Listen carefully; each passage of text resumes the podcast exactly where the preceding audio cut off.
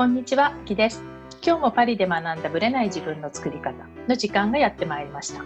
今日もさゆみさん、どうぞよろしくお願いいたします。よろしくお願いします。最近ね、ニュースで見たんですけども、はい、やはりこの、まあ、日本の記事ですけど、外出の自粛をすることによって、うん、やっぱり、まあ、ストレスが溜まってる人もいるっていうのもあると思うんですけども、うん、ペットを飼う人が増えているって聞いたんですよね。その売上的にも伸びているし、まあ、それが何のペットなのかっていう種類は出てなかったんですけど、やっぱりみんな癒し、犬とか猫とかいろんな、そう、うんね、そのお家のサイズによってまた違うのかもしれないんですけど、結構増えてるっていう記事を読んだんですよね。うん、で、実はうちも飼い始めたんです、ペットを。どんなペットですか？あのハムスター、ハムスター。かわいいじゃないですか。そうで、私は、うんまあ、犬とか、ね、鳥とかリスとか、ちっちゃい頃はね、うん、ちょっとリスとリスと似てるかなみたいな、似てる、生態ちょっと似てます、ね、面白い、うん、し、だからそういうなんか小動物と犬っていう感じだったんですけど、だけど、うん、ハムスターは一回も飼ったことがなくて、で、もともと癒しが欲しくて飼おうとかしたわけではなく、たまたまご近所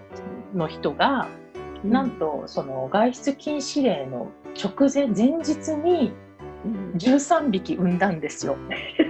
それでハムスターがハムスターってじゅうさんびきもあるんですね、赤ちゃんが。で、やっぱりあのそうやってどんどん繁殖していくものなんですね。そうで、その代わり例えば生涯というか生きる年数は短いんですよ、うん、ハムスターっていち、にねんとかに、さんねんで、でハムスターは妊娠期間がにしゅうかんで、その飼い主さんはいっかいメスとオスで飼ってたんだけど、別のケージにいて、で、なんかにいっかい飛び出しちゃったらしいんですよ、オスが。うん、そのなんかのいっかいでそうで、そのにしゅうかんが妊娠期間なんですけど、にしゅうかんの間にメスがどう変化してるかも気づかず、うんうん、お腹とかも大きくならないんですか？そんなに目なんか分かんなかったんです。その動きがめっちゃ鈍いとかそんなのもなく、うん、まあもともとそんなぴょんぴょん飛び跳ねる感じじゃなかったのかもしれないんですけど、うん、朝だから夜まで普通に一緒に遊んで寝て、うん、朝起きたらニョニョニョニョすごい音が聞こえてきて、なんだと思ったらじゅうさんびきいたんだって、うんえー、普通に勝手に出産してるんだ。そうで、まあおっぱい最初はあげてて、で、うん、でそれがまさにその外出の禁止令が出る前日に生まれちゃったんですよ。で、で、まあ、彼女も困りで、まあ、アパートの壁に貼ってたりとか、あとそういうサイトで欲しい人いませんかみたいな感じでやって、でじゅっぴき嫁入り婿入りっていうのかな、そういうの、まあ、養子かなりじゃあ、うんうんうん、結構なんとかなったんですね。見つかったんだけど、うん、さんびきまだ残っていて、で、うん、そのさんびき、まあ、だからどういうつもりかを、まあ、その可愛いさんびきをまだ手元に残してたんだけど、たまたま、うん、まあ、私とちょっと連絡を取る機会があってた時に、うん、興味ありますと、まだ残ってるんですけどさんびき残ってて、まあ、全部さんびきうちで飼うってことは多分できないから、まあ、ほら親はまだいるからね、うん、だから、うん、興味ありますって来て、で、ハムスターって思ったんですよ。でもやっぱりそういう植物系の、うん、あのお店とかって開いてるんですよ、トゥルフォーっていうとか開いてるみたいだし、うん、あの時間が変わってるけどね、あの変更されてるけど、うん、開館時間がでも、うん、まあ、買い物行こうと思えば、まあ、行けるし、どうって聞かれたら、まあ、子供たちは大喜びで、うん、で、まあ、まさかのうちの夫が反対みたいなそれ、ね、でそっからこうプレゼンテーションが始まったわけですよ、うん、もうプレゼンしなさいと、なぜ買いたいかで、そのモチベーションをね、そのやっぱ結局私が面倒を見るっていうのじゃ困ると、うんうん、だから自分たちで責任取ってちゃんと買うっていう意思があるためにも、まあ、ちゃんと説得しないとまあ、パパはうんと言わないよみたいな、なんかそういう話になり、だから、うん、ママも手伝ってくれとかって言われたんだけど、いやもう私はミニマムでしか手伝えないって言って、うん、フォローはするけど、うん、私はプレゼンの手伝いはできないって言って、まあ、そこから、まあうんまあ、どっちかってお兄ちゃんなんですけども、ネットでブワーッと調べまくって、何が必要か、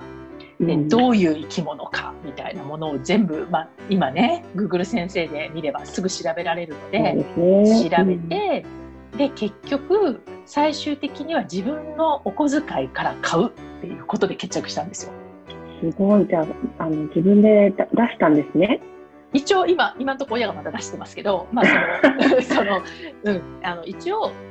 後で引き換えで、そうお小遣いから出ていくよっていう話をして、でお小遣いの分が出て、まあ、要は彼らにとってはゲームのために取っとこうと思ってたお金を、うん、がハムスターに行く、でその覚悟はそうその覚悟はあるかみたいな感じですよ、まさに。うん で, でもやっぱり買いたいって言って、であんまり待たせてるところで、まだ今すごい赤ちゃんなんですけど、まあうん、ハムスターって、ね、生涯が短いからあっという間に大人になっちゃうから、うん、そうだからせっかくだったら赤ちゃんの時期をねちゃんと、まあ、ちょうどだからいっかげつぐらい経ってるのかな、うん、だからあんまり大きくなる前にっていうのはあるけど、うん、でももちろん外出禁止が解除されてからでも全然いいですよって彼女は言ってくれていて、でどうするって言って、それで、まあ、ケージを注文したりとかして、うん、ごがつの前半に、うん、我が家にやってきたという感じですよ。でそうですね、ペットライフ初めてのだからね、最初はバカンスどうすんだとか、まあ、夫もねいろいろ言ってたけれども、今年夏どうせ出れないでしょみたいな、なんかそういう感じだし、ねうん、だし、まあ、あのある意味やっぱり自分たちが子供で一番ちっちゃい存在っていう立場から、自分たちが守らなきゃいけないっていう存在が、家族が増えたことによって、うん、やっぱねちょっと期待してるし、やっぱりなんかこうちょっと責任感とか、うん、自主性っていうのかな、なんかあもうこれ、うん、そろそろお水変えなきゃって、もう変えたばっかりじゃんっていうような、うん、この人はパパになるとこうなるんだなっていうのをちょっとこう垣間見れる、ちょっとちょっとこう先にできそうですね。そうだからそう、えー、いいなこれは、うん、私も見たいな、うちの子供もぜひぜひだからあのねお家に行き来できるようになったらぜひぜひ見に来てほしい、うん、来てほしいし、やっぱりお父さんとか、まあ、取りに行った時にねお父さんとお母さんも見たんだけど、うん、やっぱりお父さんお母さんの大きさから見ると全然やっぱちっちゃいし、うん、ほんと手のひらに乗るぐらいの、あの大きさなので、かわいいでしょうね、うん、かわいいし、やっぱり、うんうん、なんか遊んであげたり面倒を見てあげたりっていうのが、まあ、結果的にはうちも癒しになってるみたいな、なんか感じ。いいな、うん、うちの癒しは YouTube のインコさんですよ、うん、あのインコのそう日本の YouTuber さんで、はい、あの う, ねうねちゃんっていうセキセイインコと、うんうん、ごまちゃんっていう小桜インコ、うーん、アソリっていうやっぱり小桜インコなのかな、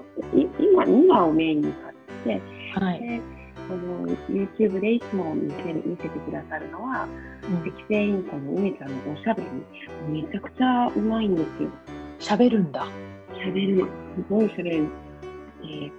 うねちゃんはポカポカ星からやってきました、あの、うん、ポカポカ星人ですとかね、うん、うねちゃんはちっちゃいからおやついっぱいとか、おやつちょっとだけとか、ね、あ上手だね、日本語が。飼い主さんの言ってることすごい喋るんですよ、うん、本当にびっくりで、私もセキセイインコ飼ってたからよくわかるんですけど、うん、結構教えてましたけど、そう簡単には喋ってくれなかったです。そう、そうですよ、普通そっちは当たり前で普通ですよね、喋らない予報が、うんうん、多いですね。だからそこまであんな喋れるセキセイインコってやっぱなかなかいないので、あの飼い主さんが相当、ね、打ちつけてるのと、あとはもともと頭がいいのか、すごいなと思ってて、うちの子供たちがそれを見つけて、あまりにも可愛いんで、似顔絵を描きたいって言って描き始めたんですよ。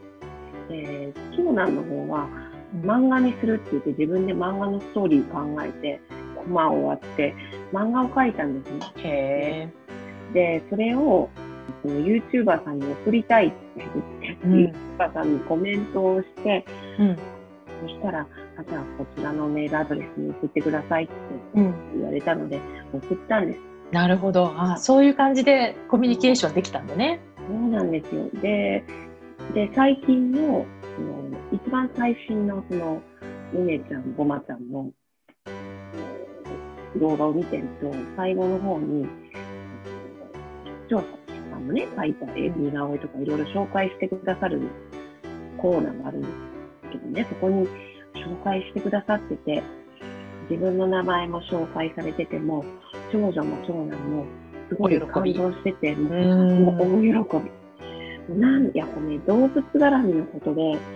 何かこうあると本当に嬉しいみたいですね、子供ってね。そうで、ましてやその飼い主さんがこう、うん、やっぱちゃんと受け取ってくれたっていう、うん、そういうのもあるだろうしね。またこう日本とフランスでこうやってつながって嬉しいみたいな、うん、あの娘にもあったみたいで、なんかすっごい嬉しかったみたいですよ。まあ、でも飼い主さんも嬉しかったんだと思うんですよね。フランスから子供が見てくれて、絵まで送ってくれた。漫画まで作っちゃったからね、私もびっくりですけど、でもこんなに愛情を込めて育ててるんだなと思って、やっぱりペットってねすごいですよね、えー、癒しのパワー、癒しのパワー、すごい癒しだと思う。そうだから本当に、まあ、別れが辛いとかね、私もね、犬飼ってたし分かるけど、まあ、この昨日一昨日ぐらいに下の子が夢を見て、亡くなる夢を見たとか言ってちょっと早いだろうと思ってもう悲しくてしょうがないって、いやちょっとなんか早いぞみたいな、夢で先取りしちゃったかみたいな。だからそういう問題はあるんですけど、でもそれに勝る喜びっていうのも、うん、あるからですね。ね、いっぱい、うん、思い出ができると思いますよ。そうね。だからまあ本当に逆に言うと、この時期に家にずっといるから、うん、だからそういう意味ではね、もうよくこまめにねケアもできるし、ケアもねできる、うん、できるから、まあ、あの私はなるべくノータッチ、まああのワンちゃんじゃないんでね、お散歩とかがないから、そうそうそう、うんうん、ある意味まあ楽といえば。その楽っていうのはあるので、まあ、うん、そのあんまり長くは生きられない動物なんですけど、まあ、でもなんか我が家にちょっと女の子が初めて来たんで娘がなので、そう女の子だからなんかちょっとこう、ね、妹が妹じゃないのかな、彼らにとってなんかちょっとこう女の子が来たみたいなノリはあるかもしれないですね。ハムスター の, あの性別ってどうやって分かるんですか？私はよく分かってないんですよ。そのオスとメスを両方見てないからちょっとある、うん、私細かくまだ調べられてないですね、うん、でもなんか違いがあるんだと思います。やっぱり分かりやすく分かり一応哺乳類だからね。と 鳥, も鳥もいまいちね、あのセキセイインコもいまいち私分かんなかったんですよね、うん、結局。でもあのどっちかが上に乗っちゃうと、あ、この、この子はオスだったんだって、そういうことね、初めてわかるみたいな。それでわかるんだ、うん、いやそういうレベルじゃないと思うんですよね、多分ハムスターはもっと分かりやすいと思うんですけど、うん、多分もっと分かりやすいでしょうね、ね。鳥は確かに私もつがいで飼ってたけど、あらかじめこの子がオスでこの子がメスだよって聞いてたから分かったけど、鳥同士を見て分かってたかっていうと、確かに分かんなかったですね。分かんない思うと、ね、うんうん、なので、まあ、とにかく、まあ、娘であるのは女の子であるのは確かなんで、はいはい、楽しいですね。あきさんのやっと仲間ができましたね。そう、女の子の仲間ができたので、はい、楽しみたいと思いますそれでは本編スタートです。はい、本編です。えー、と前回もお話ししたように、早川さんの私に対するインタビューを、まあ、じっくりしてくださっただいにかいめです。まあ、あんまり、まあ、話してることもあるかもしれないんですけど、あんまり表に出てない話もあるのも思うので、なんか私の原点が見えるインタビューかなと思いますので、ぜひ聞いてください。少し見えてきましたけど、そのこうなんだろうな、まあ、ある意味、ね、中学ぐらいまで厳格な中で育って、まあ、高校で少し開いて、で大学でその今の語学留学っていうのはありましたけど、うん、そのオーストリアとかかドイツ、ドイツ語圏、うん、まあ、それがすごくね、あのご自身にとってまあ楽しかったり過去とつながったって伺いましたけど、まあ、そこからさっきのまたアメリカ、うん、っていうのはやっぱりなんかやっぱり語学英語ができるようになりたかった、うん、そう本当英語英語でも行きたいなと思ったから、うん、で、うん、英語圏でそうアメリカで、まあ、ボストンだったんですけども、ああいいじゃないですか。だからでもね、それがアメリカに、えー、足を踏み入れた今のところ最後なんですよ。最初で最後。あ、本当ですか。うん、それ以来アメリカ、だってその後ずっとヨーロッパだもん。そうか。そうだからアメリカ、そのめも面白かったのは、そのボストンって東海岸じゃないですか。はい、で英語を学びに来てる人たちが、まあ、日本からもいたんですけども、ヨーロッパの人が多かったんですよ。うん、だからクラスも本当にイタリア、スペイン、フランス、えー、ドイツって結構そういうヨーロッパの人が東海岸だから来てたんですよね。だからそこで結構ヨーロッパの人と交流をして、まあ、またヨーロッパに目覚めるみたいな感じになったんですよね。うんうんうん、だからアメリカはね、逆に縁がなくなっちゃったんですよ。そのなんか面白いっていうのも変ですけどね、まあ、さっきの話でも、まあ、ちょっと前後行ったり来たりしますけど、そもそも、ね、フランス別に興味なかったけど、うん、まあけど一回縁できたけどそれもき切れてっていうのもあるし、うん、今の話でもどちらかというと最初アメリカ行ってるけどその後アメリカ行ってないみたいな、うん、全く読めないですね。うん、読めない読めないし、うん、何が起こるかわからないですよね。だからまあ私の中でほら将来アメリカに住もうと思ってたわけでもないっていうのもあるとは思うんですよね。決めてたわけではないから、うん、でも、うん、やっぱりヨーロッパに縁があったんだなっていう感じです。うん、えー、その中学でいい意味で今こうちょっと混乱してるんですけどいい意味でね、その心理、うん、心理学は中学で学んでたと学んでるとかそういうのをあだからやろうとした。ちょっと例えばその、まあ、語学のは置いといて、なんて言うんだろう、将来その心理学者になりたいとか、心理学を生かした、まあ、それこそ、まあ、コーチングっていうね、あのー、定義が当時あったかわかんないですけど、何かそういうもの、まあ、カウンセラーも含めてやろうと思ってたとか、そこと、その、じゃあ語学も必要だ、世界も見たいみたいな、なんかどのくらいまで考えてたんだろう。カウンセラー系のは決めてたんですよ。で、私の中ではカウンセラーになると思ってた時は、その、あんまり海外とはつながってなかったですね。つながってなくって、で、やっぱり大学時代出た、えーと、その外に出たことで海外の目が開き、うん、えー、当時心理学をやるには、えーと、臨床心理士のね、試験がちょうど資格ができ始めた頃だったんですよね。それで、で、それもあるのかなとか思ったけど、大学院に行かなきゃいけない。そうですよね。なって、えーと思って、なんか、で、あとは教育現場とかそういうんじゃなくて、もう基本的に臨床現場しかなくて、医学的な現場しか働く場所がなくて、うん、今みたいにこんなさ、なんていうの、差別化されてないというか、細かくは細分化されてなくて、はい、当時はね、だからまだ、まだもう本当初期のレベルですよ。うん、だから、えー、なんか、こう心理学やと思ったのはめっちゃ重たい学問なんですね。当たり前ですけど、うん、で、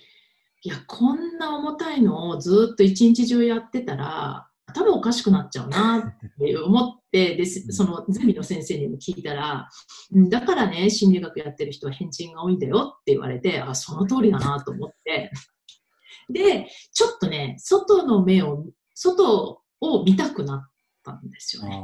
うん、だから就職活動はあの心理学とか全然そういうのと関係ない。あ、そうなんですね。うん、どこどういうところ受けたんですか。でね、その時はだからまだフランスの彼と付き合ってたから。あ、割と長かったんですか。だから今のごしん、割と長かったんですよ。よん、ごねん付き合ってましたよ。ごねん、よん、ごねん付き合ってましたよ。だからフランスに行ける会社ないかなとか、だから商社とか、あ、はい、うん、あのデパートのバイヤーでいけないかなとか、うん、でだからあんまり業種は関係なかったですね。なんか海外行ければいい、できればフランス行ければいいみたいな、へー、フランス語やってないくせに。で、そう、それで結局だからその出版社ですよね、うん、出版っていうかあの雑誌の編集の、はい、うん、でそれはコレクションで海外とかに行ったりしてる人たちもいたし、あ、それはファッション、ファッション、そう、ファッション系の雑誌だったんです。うん、ファッション、専門誌ね、業界誌です。うん、はい、一般誌じゃなくてね、うんうんうん。で、そこが決まっちゃったから、あ、これは、うん、なんか一回心理とまた離れたんですよね。ですよね、今の話でいくと。はい。うん、え、でもそのファッション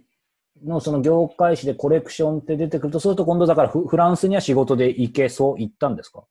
行ってないですね、行ってない。行ってないし、あの、コレクションで行くの大変なんですよ、本当に。あのほとんど、はい、あの写真撮った、その、デポ、なんていうのかな、その、ポジをこうずっと眺めて、いい写真を選んだりするから、うん、ほぼ、ほぼこもってんですね。ああ。出かけられないみたいな。はい。だから、で、特に下っ端だと、あの、上の人たちは、ジャーナリストとしてコレクション実際見に行けるけど、はい。もう私たちのような下っ端はこうそのアパ、アパートで控えて、うん、出来上がった写真をひたすらチェックするみたいなそういう感じだから、はい、私はもちろん行けなかったし、まあ、いちねんで辞めたっていうのもあるんですけど、はい、でも、でもそういう意味では私がインタビューに目覚めたのはそこですよ、取材で。ああ、そっか、取材してるんですもんね、そこで。うん、だから早川さんと一緒ですよ、うん、記者時代のそういうもので、うん、で当時はね、私一番編集部の中でも新卒で入ってるから下っ端じゃないですか。だからあの海外レポートの海外特派員がいる人たちのレポのリライトをしたりとか、うん、あのまあ、ニュースレター的なね簡単なとこからスタートし、でその後徐々に担当を持たされるようになってったんですよ、うん、でその担当が、えーと、ファッション小物だったんですね、私の担当が。つまり、えーと、バッグとか靴とか、はいはい、アクセサリーとか。だからあの大きなテクスタイルとかなんかそういうファッションビジネスとかそういうのは別の先輩がやってて、うん、まあ、小物から入ったらみたいな感じでやって、で小物の取材とかをいろいろやってたわけですよ。でそこで目をつけたのがやっぱファッション系の小物、うん、特にバッグとか靴とかって職人が多いんですよ。あー。ででその職人肌の人たちの話がすごく面白いから、うん、その商品を紹介するのはすごくもったいない、それだけじゃ、はい、ということでインタビューを始めたんですよ。おー、まさに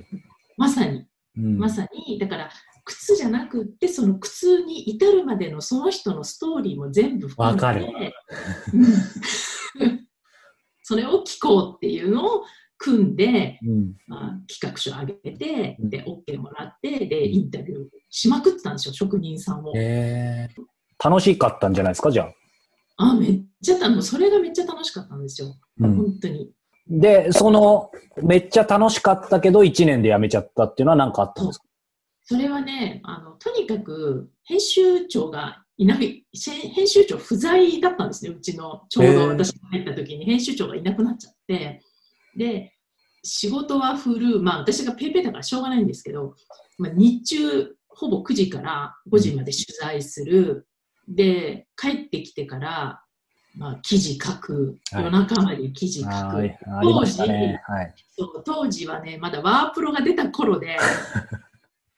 あのフロッピーディスクの時代ですよ。でそのまだなんかね ドス 変換とかうまくできなくて、はい、その ピーシー を持って帰ってたんですね、毎回、うん、家で家に持ち帰って、今度だから終電に間に合うように帰って、終電終わった後家でまたさらに書いてたみたいな。 あるあるでしょ、うん、それ新卒の女の子がやってたってことですよね。そうそうそう、それはハードですね。ハードで、で、まあ、かあの編集長もいないから、で先輩たちもみんなもうちょうど辞める辞める辞めるみたいな話になってて、うん、あなたも次の身の振り方考えておきなさいみたいなこと言われうん、で、まあ、先輩たちは、まあ、ある意味なんていうのかな、経験積んでるから同じ業界で転職できるけど、はい、あ、私どうしようと思って、で、まあ、ちょうど、まあ、体もちょっと、うん、まあ、その、完全に壊すってとこまでいかなかったけど、はい、ちょっと潮時かなと思って、いちねんで辞めて、うん、で、アルバイトしながら、ちょっと転職、まだね、第二新卒みたいなのが、ギリギリ、うん、ギリギリ通じるかもっていう時代だったので、うん、もうあのバブルは完全に崩壊にしてましたけど、うんまあ、できるかなと思って、はい、ちょっと休もうと思って辞めたんですね、うん、だからその時に私やっぱり心理学に戻ろうかなみたいなあそこで、うん、そこも考えたんですよ大学院、うん、今から行ってもいいかなとか、うんでまあ、それも考えるきっかけになるからとりあえずまあちょっと辞めちゃおうと思って辞めた、はい、で、でもアルバイト探そう、うん、でアルバイトを探して一番最初に見つけたアルバイトが次の転職先だったんですね、うんうんうん、でそれが心理学のへーし心理学の転職先って何ですか？それはヒューマンリソースっていう要はなんかビジネス的な心理学って当時は医学的なものしか私は頭になかったけれども、うんうん、人をどうやって採用するかとか、はい、採用した人をどうやって配置して活用するかとか、うん、それってその人のパーソナリティとか価値観とか、はい、そういうのに基づいてちゃんとテスティングするとリスクが減るよみたいなちょっと欧米式考え方、うん、それがだからイギリスの会社だったんですよ。あ、外資系になるんですか？じゃあ外資だけど、まあ、日本法人っていう感じで、うんうん、あのだから出張にはイギリス行ったっていうのもあるんですけどもだからそこであなるほどなるほどと思って、うん、その仕事の場面でどうやって人を生かすかっていうのは、うん、面白いかもと思って確かに で,、うん、でそのアルバイトだったんですけど時給が一番良かったからその当時見た中で応募して、はいで, でもそのすごいでそこの会社も結局その採用してるから、うん、やっぱそういうテストを受けさせられてで結構、うん、あ足切りじゃないけどなんかこう押されて面接して、はい、結構な合格率だったと思うんですよね高かった、はいうん、でそこをうまく入ってアルバイトから社員になったっていうえー、すごいなんか結果的に心理に戻ってるんですよそこでですよねうんえー、そうか。で、その心理に戻ったのは分かったんですけど、でもまだ海外には結び、ってかパリにはまだつ結構遠いですね、パリにたどり着くまで。遠いんですよ、パリと。でもイギリスに近づいたんです、そこで。あ、そうか。僕そう、最初、あの、アキさんと出会った時、まあもうパリのイメージしかなかったけど、そのイギリスみたいなキーワードはちょっと聞いてたから、じゃあそこでなんですね。うんうん、そ, そこで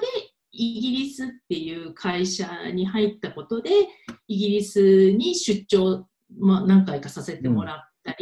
その、 その会社が世界何カ国にもあってでその世界大会みたいなで私はその開発をやってたのでその要は早川さんが入りたいっていう会社が採用するときに、まあ、どういう人を取りたいかっていうのをヒアリングして、はい、でそういう人のプロファイリングを作ったりとかすご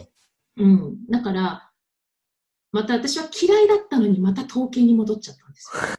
もうし統計を避けて心理学の勉強してたのに、はい、結局また統計に戻って、うん、だからなんていうのかな今思うと自分の意図とは関係ないところになんかやっぱ引き戻されるんですよねあじゃあやっぱそういうのって確かにあるのかもな、はい、でもそのプロファイリングっていうとみんなね映画とかドラマとかなんかでそういうイメージとかキーワードはよくけどそのアキさんがやってたプロファイリングって例えばどんなことなんですかそれは、えーと、例えばその会社が作ってたのはさんじゅっこの因子なんですけどもあの一番大事なことは仕事での心理学とその人の本当のパーソナリティは違うっていう話なんですね、うん、別に分けてるんですよだから仕事での行動にしか興味がないだからプライベートが変な話どんな、まあねうん、人でも全然仕事のパフォーマンスを上げてくれるプロファイリングだったらいいわけで、うんだからそのあくまでも仕事のプロファイリングにこだわってるってことと、うん、さんじゅっこの因子があるんでその組み合わせなんですよねだから無限にプロファイリングができるで最初はだからデータ上で見てたんですよね、うん、こういう人が受けるとこういうタイプですっていうのをやったり、うん、あと人事の人に面接の仕方をセミナーやったりとかやってたので、はいでそういう中でいろんなデータベースを聞いたり、こういう人がいるんですけど、これはどうやってデータに出てきますかみたいな話とか、そういうセミナーをやりながら私も学びで、最終的にはこれがまたにじゅうよんの時によんじゅう代ごじゅう代の管理職のカウンセリングをしたんですよ、私。おでこれもね大きなあれで、自分の父親世代の管理職としての悲哀、うんとか辛さっていうのを生々しく聞きで、そこでプロファイリングのデータベースがつながったんですよね、いっぱいひゃくなんにん以上やってるから、そこで、えー、それってこうなんだろう、そのままダイレクトじゃないにしても今のアキさんのそのコーチングというか、そこにもやっぱ通じてる部分もやっぱりあるんですか？うん、絶対つながってます。私は多分そのデータベースが積んで積まれてるのはそこにあると思うんですね、うん、そのプロファイリングを 何, 何万件も見てきたものっていうのと、うん、あと本人を目の前にして、うん、あこのプロファイリングがこの人のどういうところに出てるかっていうのがつながったっていうその経験が、うん、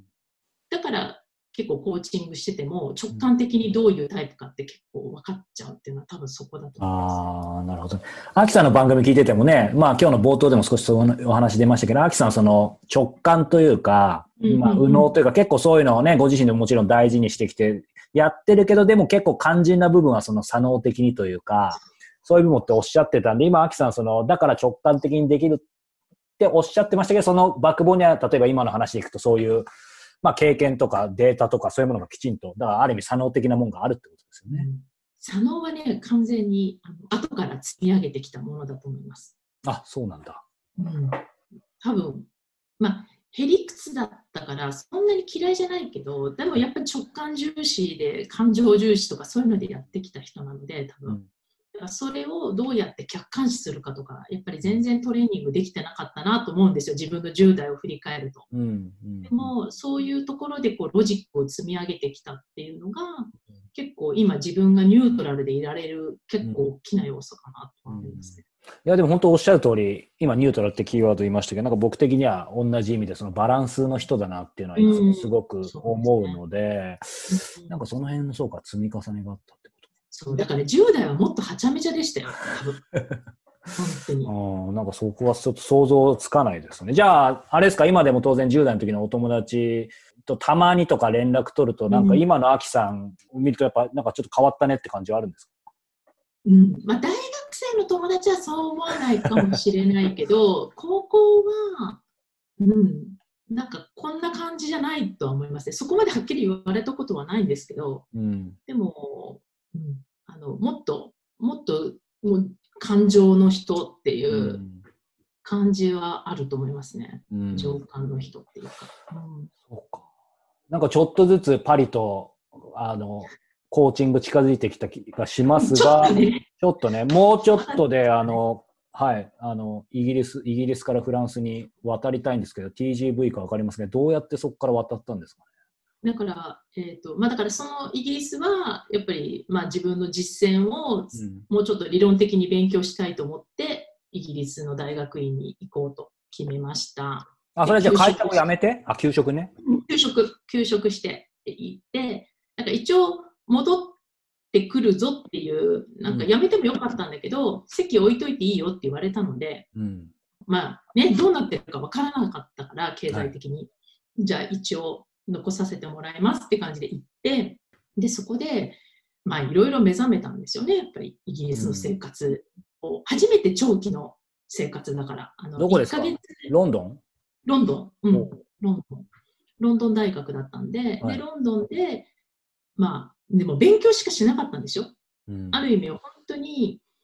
まあ心理学部なんてほとんどネイティブの人たちばっかりで、私と一人台湾の子がいたのがノンネイティブだけで、あと全員もあの例えば、えーと、ジャマイカとかカナダとか、はいはい、結局英語圏の人たちばっかり生きてたから、うん、だからもう本当に人のさんばい以上のなんていうの量っていうかスピードがかかるので、うん、やっぱりもう勉強するしか時間がもうなかったんですね。そうですね。うん、だけどまあ、一応本社がね、ロンドンの郊外にあったので、自分の会社のね、はい、だから遊びに行かせて、なんかちょっと学生だからね、もちろん働けないけども、なんか資料を見させてもらったり、うん、なんかボランティアでなんか勉強させてもらえないかみたいな感じで、うん、週いっかいとか、えー、すごいにしゅうかんにいっけんぐらい、うん、遊びに行ってたんですよ、うん、で自分の修士論文の相談にも乗ってもらったりとか、えー、いろいろしたりして行ってる中で、うん、いろいろな、まあ、日本との違いを感じ、はい、やっぱりこれは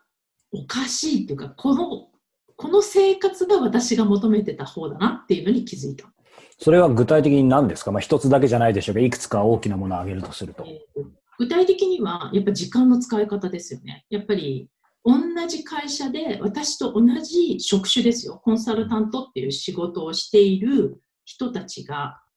ろくじに普通に帰るっていう日本では全然考えない。だってろくじって私たちにとってだいに部スタートですからね。そうですね、そうですね。うんうん、そこからエンジンかかってくる人とかね。エンジンかかってくるから、うん、で、ここから終電まで頑張るぞみたいな感じじゃない。確かに。確かに。でも、私がまず、中論の、まあ、シニアコンサルタントに、その中論の相談に乗り、乗ってもらうときに、じゃあ、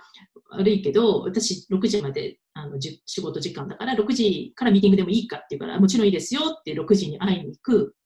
そうすると、まあ、彼女のそばを同僚がどんどん帰っていくわけですよ。もう明日ねって言って、で必ず今日は何予定って言うと、今日はフィットネスとか、今日はデートだとか、今日はこれから演劇見に行くとか、えって思って、自分と同じ立場の、これ全く職種が違ってたら思わなかったかもしれないけど、立場一緒ですよ。そうっすね。で、でこれ普通って言ったら、うん、もちろん普通よって言われて、うん、そりゃそうだろうなと思い、で私ちょうどにじゅうはちからきゅうになりかけ、にじゅうきゅうの時かなだったんですよ。だから自分のさんじゅう代を考え始めてたんですね、うん、どう生きようみたいな。で時にこういう生活がしたいと思ったんですよね、うん、さんじゅう代は。もうにじゅう代散々頑張ったし、働いたし、私だって会社の人間関係以外の人間関係とか趣味とか持ちたいし、それが生活だよなと思って、うん、でそこでこれはヨーロッパに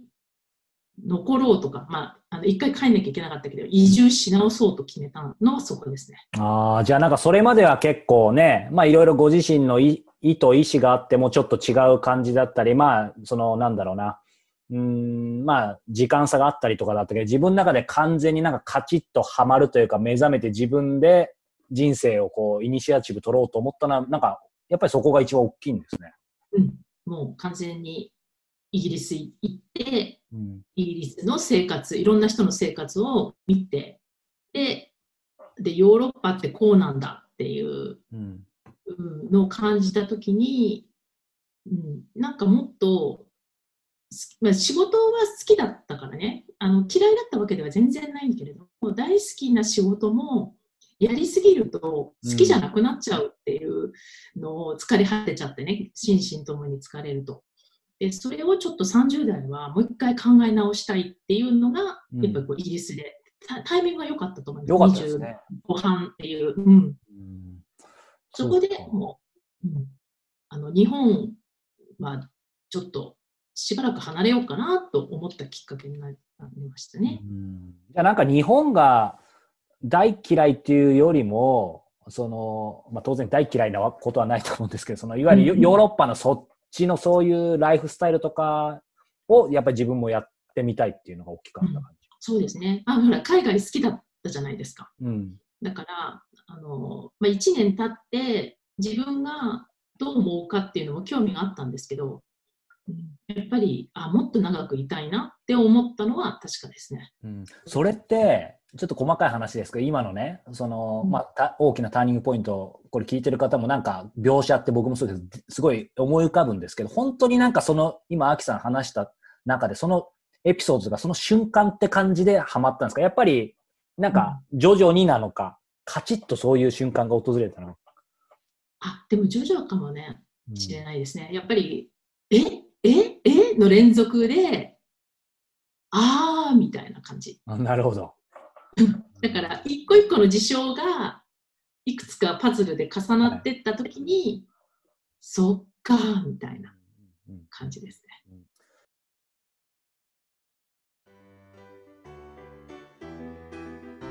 この番組は毎週金曜日をめどにお届けしています。確実にお届けするための方法として iTunes や Podcast のアプリの購読ボタンを押せば自動的に配信されますので、ぜひ購読するのボタンを押してください。また皆様からの質問や感想をお待ちしています。オフィシャルサイトはパリプロジェクトで検索していただき、お問い合わせから質問や感想をぜひ送ってください。オフィシャルサイトから ライン アットやメールレターで有益な情報をお届けしているので、こちらもぜひ登録してくださいね。また次回もパリで学んだブレない自分の作り方をお楽しみに。あきでした。